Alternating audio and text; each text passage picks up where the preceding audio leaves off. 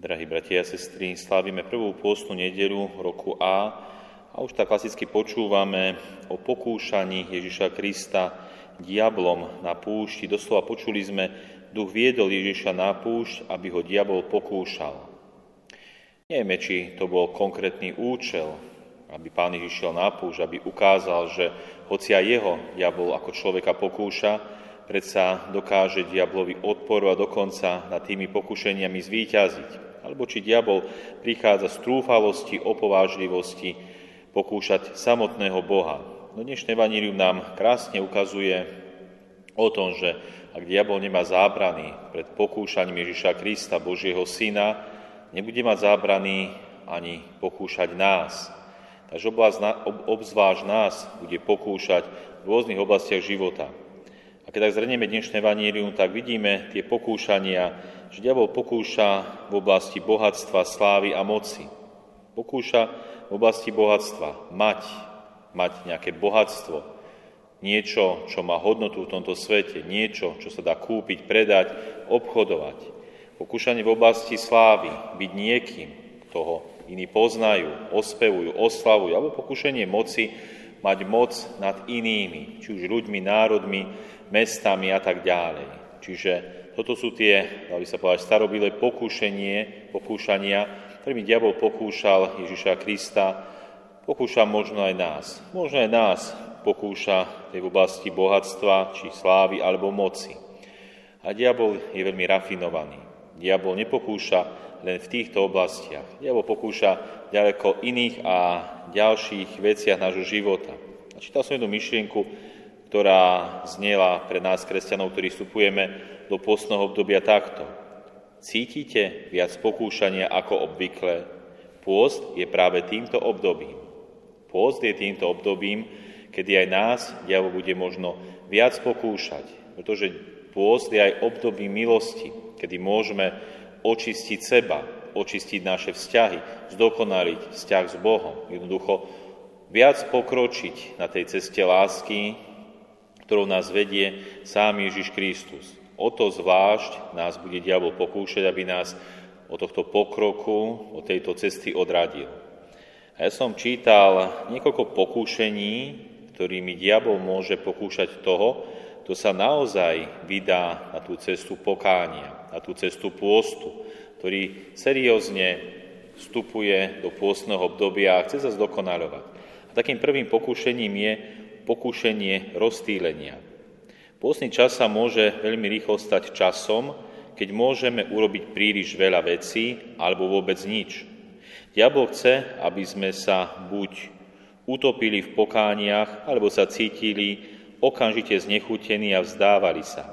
Ide o to, že pôstne, pôstna doba by mala byť o Bohu, nie o našich aktivitách, hoc by sme ich vnímali ako prospešné. Lepšie je požiadať Boha, aby nám pomohol v tomto čase zamerať sa na jedinú kľúčovú vec, aj napriek našim zlyhaniam ho viac milovať a vytrvať v láske. Krásna myšlienka, ktorou nás chce pozbudiť a varovať pred týmto pokušením roztýrenia. Buď robiť veľmi veľa, alebo nerobiť nič.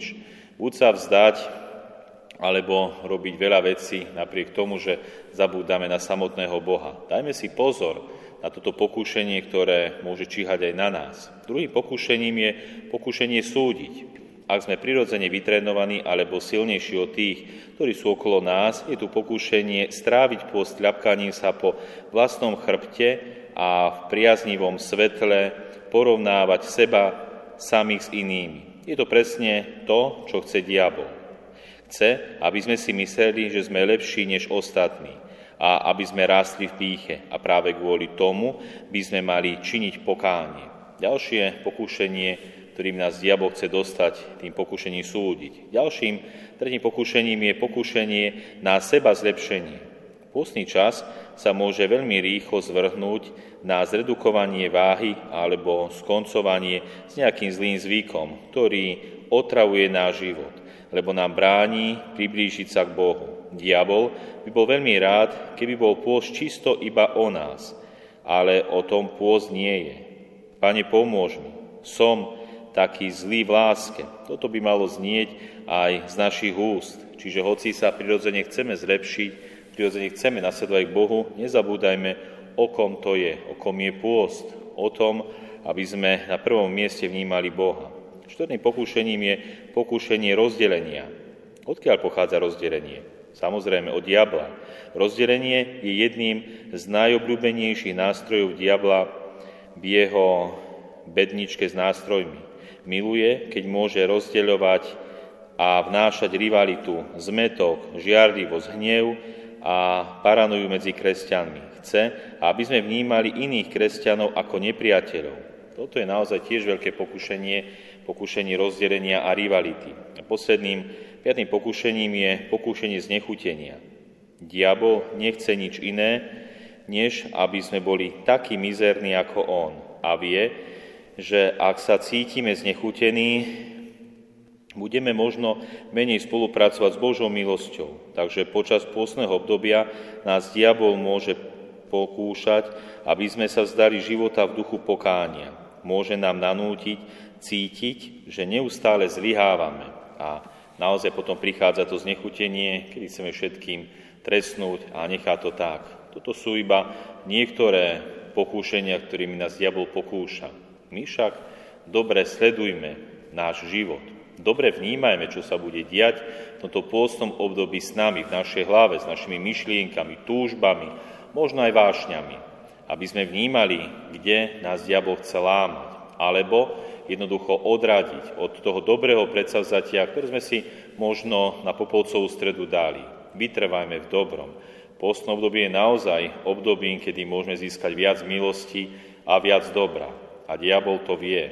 Diabol dobre vie, že Boh nám dáva veľa. Samozrejme, my musíme preto niečo urobiť. Preto nás bude ešte viac pokúšať a snažiť sa odrádiť od toho dobrého diela, ktoré Boh v našom živote započal. Amen.